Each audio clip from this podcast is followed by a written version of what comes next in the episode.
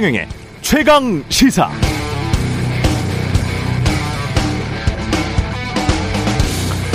특히 서민이 민감하게 여기는 품목들의 가격 급등 현상과 관련해서 정부의 책임을 묻지 않을 수 없다. 정부의 실정은 서민의 삶을 위협한다. 정부는 서민에게 중요한 식료품이나 생활 물가에 대해서도 미리 대비하지 못하고 가격이 오른 후에야 황급히 대청, 대책 마련에 골몰하고 있다. 원유와 천연가스 가격이 상승하면 그 충격은 난방비 상승으로 이어질 것이다. 글로벌 공급망 체계에 대한 면밀한 검토와 농산물 가격 안정을 위한 선제적인 정책을 집행해야 한다. 지금 같은 주먹구구식 방법에서 벗어나 유류세를 에너지 가격에 연동해 자동적으로 조정하는 방안 등 보다 체계적인 방안도 검토해 봐야 한다. 도대체 정부는 무엇을 하고 있는지 답답하다. 물가 대책이 심각하다. 제가 방금 읽어드린 이 내용은 지난해 11월 15일 당시 윤석열 대통령 후보가 자신의 SNS에서 한 말입니다. 지난해 11월 이즈음 발표된 소비자 물가지수 상승률은 3.2%였고 최근 발표된 6월 소비자 물가지수 상승률은 6%였습니다. 야당에서 여당이 됐다는 건 결국 비판만 하다가 책임지고 해결책을 내놔야 하는 자리로 갔다는 것을 의미합니다. 윤석열 대통령은 이제 야당 후보가 아닙니다. 대통령입니다. 매일 남 탓, 환경 탓, 지난 정부 탓만 할 수 없습니다. 바이든 대통령에게 선물 받았던 팻말에 적혀 있는 문구가 뭐였나요? The buck stops here. 모든 책임은 내가 진다. 그 팻말 글귀의 뜻을 다시 한번 잘 새겨보시기 바랍니다.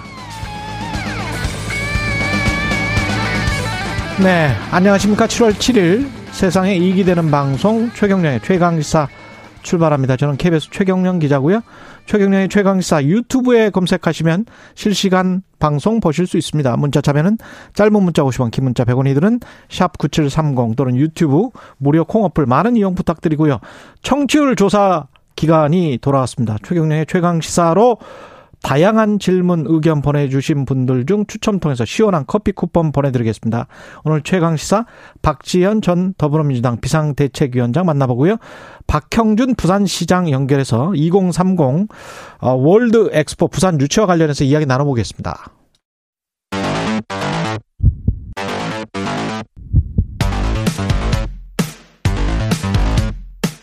오늘 아침 가장 뜨거운 뉴스 뉴스 unboxing. 네, 뉴스 언박싱 시작합니다. 민동기 기자 김민아 평론가 나와 있습니다. 안녕하십니까? 안녕하십니까? 예. 이원모 인사비서관 부인 나토 동행 논란부터 시작을 할까요? 계속 논란이 좀 계속되고 있는데요. 음. 이 신모 씨인데 배우자가 예. 유명 한방의료재단 이사장의 차녀입니다. 네, 예. 차녀. 예. 예. 차녀고요. 예. 김건희 여사와 오랜 기간 개인적인 인연을 이어왔다. 이런 언론 보도가 있는데 음. 근데 이건 언론 보도를 좀 자세히 보셔야 되는 게 약간 나뉩니다. 예. 김건희 여사와는 좀 큰 인연이 없다라는 보도도 있거든요. 그 윤석열 대통령과는 윤석열 대통령과는 이 대통령과는 각별한 관계인 것으로 일단 확인이 되고 있고요. 한겨레에서가는 뭐 중매를 서줬다는 거 아니에요? 그렇습니다. 윤 예. 대통령이 직접 이 신모 씨와 이원모 비서관의 중매를 섰다. 음. 이게 이제 한겨레 보도고요. 특히 이제 윤 대통령은 신씨 부친과 아는 사이라고 하는데 어, 실제로 대통령실 쪽에서도 신모 씨와 관련해서 대통령 부부와 오랜 인연이 있었다 이렇게 설명을 하고는 있습니다. 그리고 어 언론 보도가 좀 나뉘긴 합니다만 예. 대선 기간에도 이 김 여사를 물밑에서 지원을 했다는 그런 보도도 있고요. 음. 일단 한방 관련 업체 대표를 지냈고 지난 4월 30일 등기 이사직을 일단 사임을 한 상태라고 합니다. 아, 이 신씨하고 신씨 모친이 또 있는데 지난해 윤 대통령이 대선 예비 후보로 후원금 모금을 개시했을 때 각각 천만 원씩 모두 음. 2천만 원의 정치 후원금을 냈다라고 하는데요. 이 논란 때문에 제2부속실을 차라리 이 계기로 부활을 시켜가지고 공적인 영역에서 윤 대통령 부부를 수행을 하게 해야 한다 이런 의견이 계속 나오고 있는 그런 상황입니다. 그러니까 대통령실이 여기에 대해서 계속 이제 설명 내지는 해명을 시도를 하고 하는데 어 이제 듣는 사람 입장에서는 이제 어, 의문이 100% 이제 해소가 안 되기 때문에 그렇죠. 기자들하고 뭐 설전도 있고 뭐 이랬습니다만 그러니까 이게 결론적으로 얘기해서 대통령실이 반복적으로 하고 있는 해명의 핵심 뭐 법을 어긴 건 없다. 있을 수 있는 일이다 하지 않습니까? 근데 이제 음. 있을 수 있다 있다는 걸 넘어서 가지고 왜 이분이 이런 일을 했어야만 되는 거냐? 대통령의 동, 사전 동선이나 이런 것들을 다 체크하고 그 사전 답사를 같이 가고 그리고 숙소를 같이 쓰고 공군 1호기를 타야 되는 이유가 뭐였느냐. 갈 때 여권이랄지 이런 것들도 좀 궁금하고 그렇죠. 어느 정도의 서류를 받는지도 궁금하죠. 네. 네. 이제 그거는 대통령실에서 이제 필요한 수행 수행원 명단을 외교부한테 줘가지고 외교부가 관용 요건 발급했다 고 그러거든요. 음. 그래서 그런 절차에 대해서 외교부가 그 따로 명단에 있는 사람들이 적합한지 여부는 판단 안 했다는 겁니다. 그렇겠죠. 예, 예 대통령실에서 주니까. 그렇죠. 그렇죠. 그 이런 것들이 왜 일어났냐에 대해서 설명이 있어야 되는데 어, 이 전문성이 있는 인사이다라는 뭐 해명도 있었지만 또 어제 나온 얘기를 보면은 어, 이 오래, 오랜, 이 대통령 부부와 오랜 인연이 있는 게 맞기 때문에 뭐 예를 들면 대통령 부부 의중도 잘 이해해야 이게 최대한 효과를 거두는 것이다라는 언급도 있었거든요. 그러면 뭐 가까운 사람, 예를 들면 대통령 이 내외하고 가까운 사람들이면 그냥 다 이런 일을 굉장히 이제 어 비밀로 취급되는 어떤 그런 내용들까지도 다 접근할 수 있는 이 직책에 막 할 수 있는 것인지 이런 것들에 대한 설명이 또 필요한 것이죠. 근데 해명이 대통령 의중을 잘 이해하는 사람이 옆에서 필요하다라고 하면 전문가들에게 대통령이나 대통령의 부인 배우자가 정확히 자신의 의중을 이야기하면 되는 거 아니에요? 가까운 그렇죠. 사람이든 먼 사람이든 간에. 그렇죠. 근데 이, 이분이 한방업체에서 뭐 대형 컨퍼런스 같은 거를 국제 회의 같은 거를 기획했다라고 하는데 그것과 대한민국이라는 국가 행사 거기다가 스페인 영어는 잘한다며요. 근데 스페인은 Spanish 쓰는 거 아닙니까? 스페인어 쓰는 거 아니에요? 물론 뭐 거기 네. 스페인에 있는 사람들은 이제 스페인어를 쓰겠죠. 네, 근데 뭐 다른 이제 국제 사회 관계자들이 많이 있는 데서 뭐 영어가 중요할 수도 있겠는데 네. 그건 이제 뒤집어서 얘기할 수도 있습니다. 영어를 잘하는 사람은 이분밖에 없는 것이냐. 아, 그러니까요. 네, 다른 전문성이 있는 인사들 중에도 그런 역할 충분히 할 수 있는 사람인데 그래서 왜 이 사람이어야만 했느냐에 대한 답은 지금 나오지 않고 있기 때문에 음. 이 결론적으로 얘기하면 굉장히 인사라든가 어 이런 어떤 사람 쓰는 일에 있어서 대통령이 굉장히 자의적인 기준으로 좀 임하고 있는 거 아니냐라는 지적이 나올 수밖에 없습니다. 그리고 이 보도를 자세히 보시면은요 대통령실 해명이 약간 좀 뭐가 안 맞아요. 예. 그러니까 김건희 여사 일정 일정 동행 안 했다. 음. 그러니까, 그러니까 행사 기획이라든가 이런 거를 담당했다는 거 아닙니까? 예, 스페인에서는 일정은 동행 안 했다. 그렇습니다. 예. 그런데 또 대통령실의 관계자 멘트가 또 계속 나오고 있는데 대통령 지금 김이나 평론가도 얘기를 했지만 대통령 부부의 의중을 잘 이해하는 그런 게 있어야 된다라고 또 멘트를 하고 있거든요. 음. 그러니까 이게 앞뒤가 맞지 않는 해명이에요. 그리고 호텔 있으면서 계속 보고 같은 거 비슷한 서류 같은 거는 계속 받았다. 그렇죠. 예. 일정 전체를 조율하는 무슨 코디네이터처럼 행동을 했다는 거 아닙니까? 근데 또 일부 보도도 이것도 이제 대통령실 관계자 발인 건데 예. 일부 보도를 또 보면은 어, 이분이 다른 일정에 관여하지 않고 그 문화원 있지 않습니까? 스페인에 음. 있는 거기 김건희 여사 방문했잖아요. 예. 그 일정에 관계했고 거긴 같이 갔다 이렇게 돼 있는데 그럼 이건 또 기획만 한 게 아니라 그렇죠. 수행을 했다는 측면의 얘기가 되거든요. 그러니까 이게 해명도 서로 맞지 않고 혼란스럽습니다. 근데 여기서 또 중요한 거는 결국 그러면 윤석열 대통령과 영부인의 어떤 의중이 아니면 이분이 이런 업무를 맡게 되지 않았을 거잖아요. 우리가 상식적으로 그러니까, 생각할 때 그렇죠. 예. 외교부나 뭐 경호처나 대통령실 뭐 비서실에서 우리가 이렇게 찾아보다 보니까 어, 이런 사람이 있는데 아 공교롭게도 대통령과도 인연이 있으시군요. 뭐 이렇게 접근하지 않았을 거잖아요. 예. 그렇다고 한다면 대통령이 이 문제에 대해서 어, 왜 이렇게 첫째 왜 이렇게 된 것인지 둘째 만약에 이렇게 된 게 나오 이렇게 된 것이 뭐 나름대로 이유가 있었다 하더라도 이런 비판이 나오는 거에 대해서 어떻게 생각하는 것인지 실제 앞으로 어떻게 할 것인지 그러면 음. 이런 것들을 직접 설명해 주는 게 필요하다고 생각을 합니다. 이 비슷한 내용이 KBS가 또 보도를 했는데 윤석열 대통령 외가 친인척 어 채용 관련 보도가 있었습니다. 그러니까 이 대통령 부부를 수행 보좌하는 대통령 부속실이 있지 않습니까? 예. 근데 윤 대통령 외가 쪽 친척인 최모 씨가 있는데 음. 국장급 선임 행정관으로 일하고 있다. 이게 KBS 보도 내용입니다. 윤 대통령과는 육촌 지간이라고 하고요. 김건희 여사 업무를 지금 총괄하고 있다. 이렇게 보도가 되고 있는데 음. 물론 이 친척 채용의 위법은 아닙니다. 그렇죠. 예. 예. 근데 과연 공정한 것인가 이런 지적은 계속 나오고 있고요. 특히 최 씨가 부속실에서 이른바 가칭 관저팀 소속 팀장을 맡고 있다라고 하는데 김건희 여사 보좌 업무를 주로 담당을 했다라고 하거든요. 근데 이 팀 자체가 국회의원 보좌관 출신하고 코바나 컨텐츠 출신 두 명도 모두 다섯 명 가량으로 꾸려져 있다라고 하고요. 곧 한남동 관저가 완공이 되지 않습니까? 음. 여기로 이동할 것으로 일단 알려지고 있습니다. 그러니까 사실상 대통령 배우자를 보좌하는 공식 기구인 제2 부속실 아니냐 이런 지적이 이제 나올 수 있는 그런 대목인데 여기에 대해서 대통령실이 해명을 했는데 일단 대선 경선 캠프 구성 때부터 여러 업무를 수행을 해서 업무 연속성 측면에서 대통령실에 임용이 된 것이다 이렇게 해명을 했고요. 외가 육촌은 이해충돌방지법상 채용 제한 대상도 아니다라고 음. 밝혔습니다. 아, 그리고 선임 행정관이 사실상 부속 2팀이란 내용도 사실과 다르다라고 반박을 했습니다. 일단 이 최모 씨는요, 대선 당시 윤 대통령의 캠프에서 회계팀장을 맡았고요. 대통령직 인수위원회에서도 일한 것으로 지금 확인이 되고 있습니다. 그이 경우도 지금 이제 뭐 육촌 친척이기 때문에 어 이제 이게 법에 이제 저촉되는 그러한 이제 인사는 아니다라는 해명이 핵심인데 음. 근데 그건 이제 법에 뭐 저촉되지 않는다라는 거고 그러면 그렇죠. 이분은 그러면 어 어떤 과정을 통해서 대통령실에서 일하게 된 거고 왜 어, 그 어떤 일을 지금 하고 있는 건지 이런 것들이 다 애매하기 때문에 논란이 커질 수밖에 없는 거거든요. 가령 이분이 실제로 관저팀에 이제 관저팀의 책임을 맡고 있는 것이다라고 하면 이 관저팀이라는 게 과거에 어쨌든 부속실의 역할을 하는 거잖아요. 그렇죠. 그런 네. 경우에 이게 업무의 특성상 어, 대통령과 그 영부인에 대해서 밀접 접촉해서 이제 수행을 하는 뭐 그런 과정이 다 포함되기 때문에 음. 그런 거라고 하면은 뭐 가까운 사람, 편한 사람을 쓰는 게 일정 정도 이해가 될 여지도 있습니다. 근데 그런 기준이냐라고 물어봤더니 대통령실은 그거 아니다라는 거잖아요, 지금. 그런 업무하는 건 아니다. 아니다. 음. 네. 그리고 이분이 어쨌든 초기부터 이 캠프에서 예, 선거 때 캠프에서 이제 회계팀장이나 이런 것들을 맡았기 때문에 업무의 연속성상 대통령실에 이제 채용이 된 거다라고 얘기를 하고 있지만 그럼 처음에 캠프에 결합할 때의 어떤 맥락은 뭐였느냐? 그냥 이렇게 뭐 어, 같이 뭔가 일을 도모해 보고자 이렇게 했는데 알고 보니 육촌이었다. 이게 아니지 않습니까? 지금 보도 내용을 보면은 예. 가까웠다는 거예요. 육촌임에도 불구하고 윤석열 대통령하고 이제 집을 계속 오갈 정도로 음. 이 오랜 인연이 있었고 그 인연이 바탕이 돼가지고 캠프에 결합하는 데까지 간 거거든요. 예. 그렇다고 하면은 이분이 정확하게 어떤 역할을 하기 위해서 왜 대통령실에 채용됐는지에 대해서는 설명이 있어야 되는 거죠. 근데 그 설명은 제대로 안 되고 있기 때문에 상당히 이제 걱정스럽고 그리고 전반적으로 보여주는 어떤 인사의 뭐랄까요 스타일이랄까 원칙이라든가 이런 게 드러나는 거 아닙니까? 음. 오늘 중앙일보를 보면 중앙일보의 한 논설위원이 쓴이 어, 칼럼 기사 비슷한 칼럼이 있습니다. 근데 그 칼럼을 보면은 최근에 이제 언론에 그런 거 많이 나오잖아요. 김건희 여사가 뭐 몸에 이제 두르고 있는 악세사리라든가 뭐 음. 옷이라든가 이런 치장하고 있는 물품이나 이런 게 가격이 얼마고 메이크업 뭐고 이런 것들이 보도 많이 되잖아요. 예.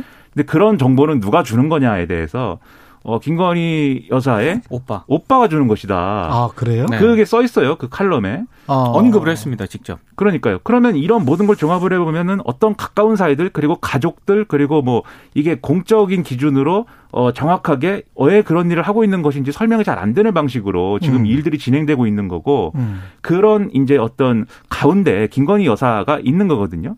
그 팬클럽의 활용이나 이런 것들 다 포함해 가지고 이런 것들이 나중에 가면 지금은 이제 임기 초반이니까 사실 뭐 엄청난 일로 번지는 것까지는 아니라 할지라도 그런 나중에 가면은 이게 굉장히 심각한 일까지 이룰 수가 있는 그런 방식입니다. 지금 인사의 활용 방식이. 그러면 초기에 이거는 정리를 해야 되고 여기에 대한 명확한 입장이 있어야 됩니다. 최영무님은 6천 정도면 친척이라 보기 애매하지 않나요? 채용이 법적으로 문제도 없다면서요. 라고 말씀하셨고 아트센터님은 6천이면 남이라고 할 수 없죠. 애초에 이런 논란이 일지 않게 조심할 필요도 있었죠. 이렇게 말씀하셨는데요. 그 채용 자체에 관해서는 저는 뭐 그럴 수도 있다라고 보는데요. 이게 지금 대통령실에서 그 뭐 먼 친척인 거는 맞다 인정을 했잖아요. 그리고 신 씨 같은 경우도 후원금도 내고 내고 뭐 중매를 한 사람이다 뭐 이런 뭐 기사도 나왔고 그랬잖아요. 그러면은 이게 조직에 미치는 영향을 꼭 생각을 해봐야 돼요. 그러면 그렇죠. 그 인사 담당자 뭐 결국은 이제 대통령이죠. 대통령이 대통령실과 정부 전체에 어떤 시그널을 줄 것인지 아 이게 어떤 끈이 있고 저 사람은 굉장히 강력하기 때문에 먼 친척이지만 집을 수시로 드나드는 그랬던 사이이기 때문에 저 사람은 때 어떤 이야기를 하면 뭐가 잘 이루어지겠구나. 저 사람은 그 전에도 뭐 천만 원씩 후원금을 주고 중매까지 섰다는 사람이니까 저 사람과 어떻게 연결이 되겠구나. 그렇죠. 라는 그런 시그널. 그러면 그게 조직이 건강한 조직이 되겠습니까? 아니면은 사적인 것과 공적인 게 섞여버리는 조직이 되겠습니까? 그렇죠. 이건 다, 당연히 조직론이나 경영을 하는 사람들 입장에서는 그거를 신경 쓰면서 인사를 할 수밖에 없거든요. 그러니까 아무리 가까운 사람이라도 공적으로 만나는 거 아니면 멀리 하는 게 왜 그렇겠어요? 왜 우리 선조들은 그렇게 했겠고 지금 현대 경영 이론에서도 왜 그렇게 공정하게 서로를 조직원들을 다루라고 하겠어요? 근데 한국적인 문화에서 이런 게 자꾸 발생을 하는 걸 특히 또 우리가 박근혜 전 대통령 그 논란이 있었었지 않습니까? 비선 논란이 있었기 때문에 이게 바람직한가? 전혀 그럴 것 같지 않은데요? 예. 육촌이라는 거에 대해서 또 한 말씀 드리면 예. 저는 뭐 태어나서 제 육촌은 본 적도 없습니다, 사실. 그러니까 사실 일반인 입장에서 뭐 육촌은 그렇게 가깝나 이런 의문이 드는 건 당연해요. 근데 또 한쪽에서 또 좀 이제 우리가 유념해야 될 거는 예를 들면 국회의원의 경우에 아마 8촌 이내의 촌수에 해당하는 친인척을 채용하거나 할 때 그거 아마 신고해야 되거든요. 국회 네. 사무총장한테. 그런 기준도 있는 걸 미뤄 보면은 그렇죠. 이게 6촌이라고 해서 그냥 어, 남이야 이렇게 정리할 수 있는 것은 사실 또 우리 공직 사회 또 이런 데서는 또 아니었다 지금까지도 음. 그런 부분도 같이 봐야 되는 거죠. 예. 국정원이 그리고 박지원 전 국정원장이죠. 서훈 역시 전 국정원장이었는데 고발을 했습니다. 그러니까 서해 공무원 피격 사건하고요. 예. 탈북어민 북송 사건과 관련해서 박지원 서훈 전 국정원장을 각각 고발을 했습니다. 그러니까 자체 조사를 했는데 서해 공무원 피격 사건과 관련해서 첩보 관련 보고서 등을 무단 삭제한 혐의 등으로 대검에 박지원 전 원장을 고발했다고 밝혔고요. 그리고 서훈 전 원장에 대해서는 탈북 어민 북송 사건과 관련해서 당시 합동 조사를 강제 조기 종료시킨 혐의 등으로 고발했다는 게 국정원의 입장입니다. 어제 박지원 전 원장이 SNS에 이제 입장을 내놓았는데 음. 안보 장사하지 말라 이렇게 반박을 했습니다. 첩보는 국정원이 생산하지 않는다라고 밝혔고요. 한미 정보 당국이 수사하는 첩보인데 국정원장이 없앤다고 해서 그게 없어지느냐 또 그걸 없앨 이유도 없다라고 했고 국정원을 정치로 소환하지 말라 단호히 맞서겠다 이런 입장을 내놓았습니다. 지금 국민의힘 같은 경우에는요 문재인 전 대통령 책임론을 거론을 하고 있고요 국가안보 문란 TF를 새로 발족을 시켰거든요. 그리고 검찰이 이 국정원 고발 사건을 서울중앙지검에 또 배당을 했습니다. 어. 송경호 서울중앙지검장은 검찰 내 윤석열 사단으로 통하고 있고 특히 조상준 국정원 기획조정실장은 검사 출신인데 그렇죠. 윤 대통령의 최측근 인사입니다. 음. 그래서 이번 고발 사건이 어, 지금 국, 이른바 국정원하고 검찰이 윤석열 사단으로 정비가 된 뒤에 지금 이루어진 것이기 때문에 앞으로 검찰 수사가 문재인 정부 청와대로 뻗을 가능성이 굉장히 크다는 게 대략적인 언론들의 분석입니다. 크게 나누면 두 가지 쟁점이 있을 것 같은데 첫 번째로 이 사건 지금 이제 고발한 것 자체에 대해서 평가를 해보자라면 지금 뭐 두 가지 시각이 있는 것 같아요. 예를 들면 음. 조선일보의 경우에는 어 이런 보도를 했습니다. 이제 박지원 전 원장이 그럼 뭘 삭제했다는 거냐에 대해서 음. 조선일보가 취재를 해 보니까 이제 그 국정원 내에 있는 여러 가지 이제 정보 중에 그 이 사건이 벌어졌을 당시에 이 해수부 공무원이 음. 나는 대한민국 공무원이다. 어, 이 구조를 바란다라고 음. 얘기를 한 내용이 있는데 이건 이제 예를 들면 월북이냐 표류냐라고 음. 했을 때는 표류에 가까운 내용이 될 수 있는데 그렇겠죠. 네. 미국 이걸 삭제했다. 뭐 이런 지워버렸다. 이런 얘기인데 아. 조선일보 보도는 네, 그렇습니다. 이건, 네, 이건 조선일보 보도고. 네. 근데 이제 어 그게 이제 예를 들면은 이 박지원 전 원장의 이제 항변에 맞춰 음. 생각을 해보면 그 정보는 국정원이 자체 생산한 정보라고 하면은 어. 이거를 지웠다라는 게 문제가 될 수도 있을 것 같아요. 음. 근데 이제 그게 아니라 다른 예를 들면 군에서 감청한 내용에 대한 어떤 것이었다든지 음. 뭐 다른 것이었다든지 이런 게 있는데 음. 그런 것을 국정원이 종합해 있는 어떤 자료에서 이걸 지우는 게 이제 의미가 있는 거냐라는 게 박지원 원장의 항변이거든요. 음. 그러니까 박지원 원장이 사실은 이제 부인하고 있는 것이죠. 예. 그래서 사실관계나 이런 것들이 수사를 통해서 밝혀져야 할 텐데 이게 어, 잘 밝혀질 수 있을 거냐 이런 의문이 있고 그다음에 한국일보 같은 경우는 어 이런 이 내용의 보도에 방점을 좀 찍고 있어요. 이게 예, 예를 들면 이제 첩보라는 거를 어, 열람하는 것과 가공 폐기하는 거는 전혀 다른 차원이기 때문에 박지원 전 원장이 첩보를 열람하고 나서 뭐 예를 들면은 언론에 따로 설명을 한다든지 또는 여기에 대한 정책적 판단에 뭐 조언을 한다든지 이런 일을 가지고는 뭐 여러 가지 판단이 있겠지만 예. 이거를 삭제, 뭐 폐기 하는 것이 어떤 의미가 있느냐에 대해서는 박지원 전 원장 표현대로 어, 그건 전혀 다른 차원 문제이기 때문에 음. 이게 지금 문제 삼을 수 있는 거냐에 대한 의문이 있다라는 쪽에 이제 좀 방점을 찍고 있고 실제로 한미 정보 당국이 생산한 첩보기 때문에요. 음. 그원 첩보 내용 있지 않습니까? 예. 그거는 군이라든가 그렇죠. 어, 미군 쪽에도 다 있다는 거죠 지금. 그리고 미군 쪽에 있는데 이제 한국군의 공유는 일정 기간 지나면 했을 텐데. 그렇죠.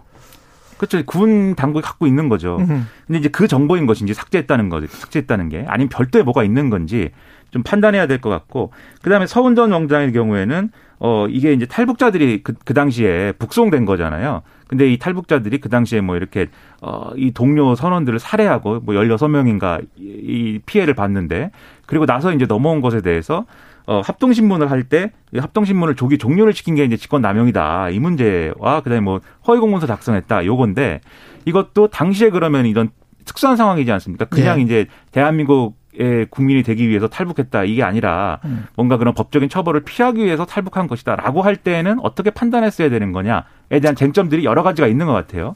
그래서 넘어왔을 때 우리 법으로 사법 처리했어야 된다라든지 이런 게 있는데 음. 어쨌든 그런 게 논점이 돼서 수사를 통해서 위법 사안인지는 판단해 봐야 되겠죠. 근데 좀 더 지켜보겠습니다. 이 사건 좀 더 지켜보고 제가 한 가지만 덧붙일 거는 감청 내용이 제가 알고 있는 걸로는 7시간 분량이에요. 그렇죠. 네. 굉장히 길고 그 감청이라는 것이 북한군이 북한군끼리 이야기한 내용들이잖아요.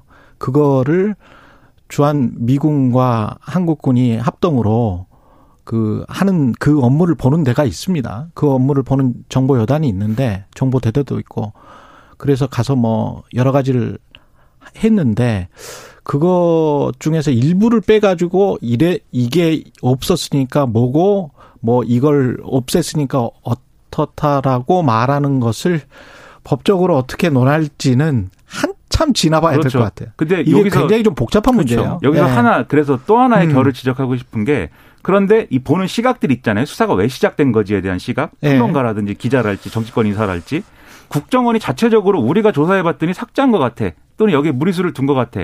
라고 자체적으로 조사해가지고 지금 고발한 거지 않습니까? 음. 그렇다고 하면 이게 예를 들면 유족이나 피해자나 어떤 관계자들이 고발한 거하고 성격이 지금 다른 거거든요. 그렇죠. 뭔가가 아. 시작된 거 아니야? 뭐 이런 음. 지금 여론이 형성될 수가 있는 거예요. 예. 그럼 거기에 대해서는 그렇지 않다라고 하는 기준을 가지고 이 수사를 진행할 수 있는 그런 가이드라인이라든가 대응이 있어야 되는데 음. 이미 예를 들면 검찰은 뭐 예를 들면 어 윤석열 사단 일색이다 뭐 이런 평가가 이미 나온 상황이고 음. 그리고 국정원도 지난번에 고위급 어 인사들이 다 대기 발령되고 이런 상황들이 있었던 거 아닙니까? 예. 이런 게 오해를 증폭시킬 수 있기 때문에 이 오해를 그러면 증폭시키지 않는 방향의 대응이나 이런 것들을 앞으로 해야 된다라는 겁니다. 오늘이 7월 7일이잖아요. 예, 국민의힘 이준석 대표 징계 심의가 있는 날입니다. 그죠? 전망은 모릅니다 지금 예. 언론들도 그렇게 쉽게 전망을 못 하고 있는 그런 상황이고요. 음.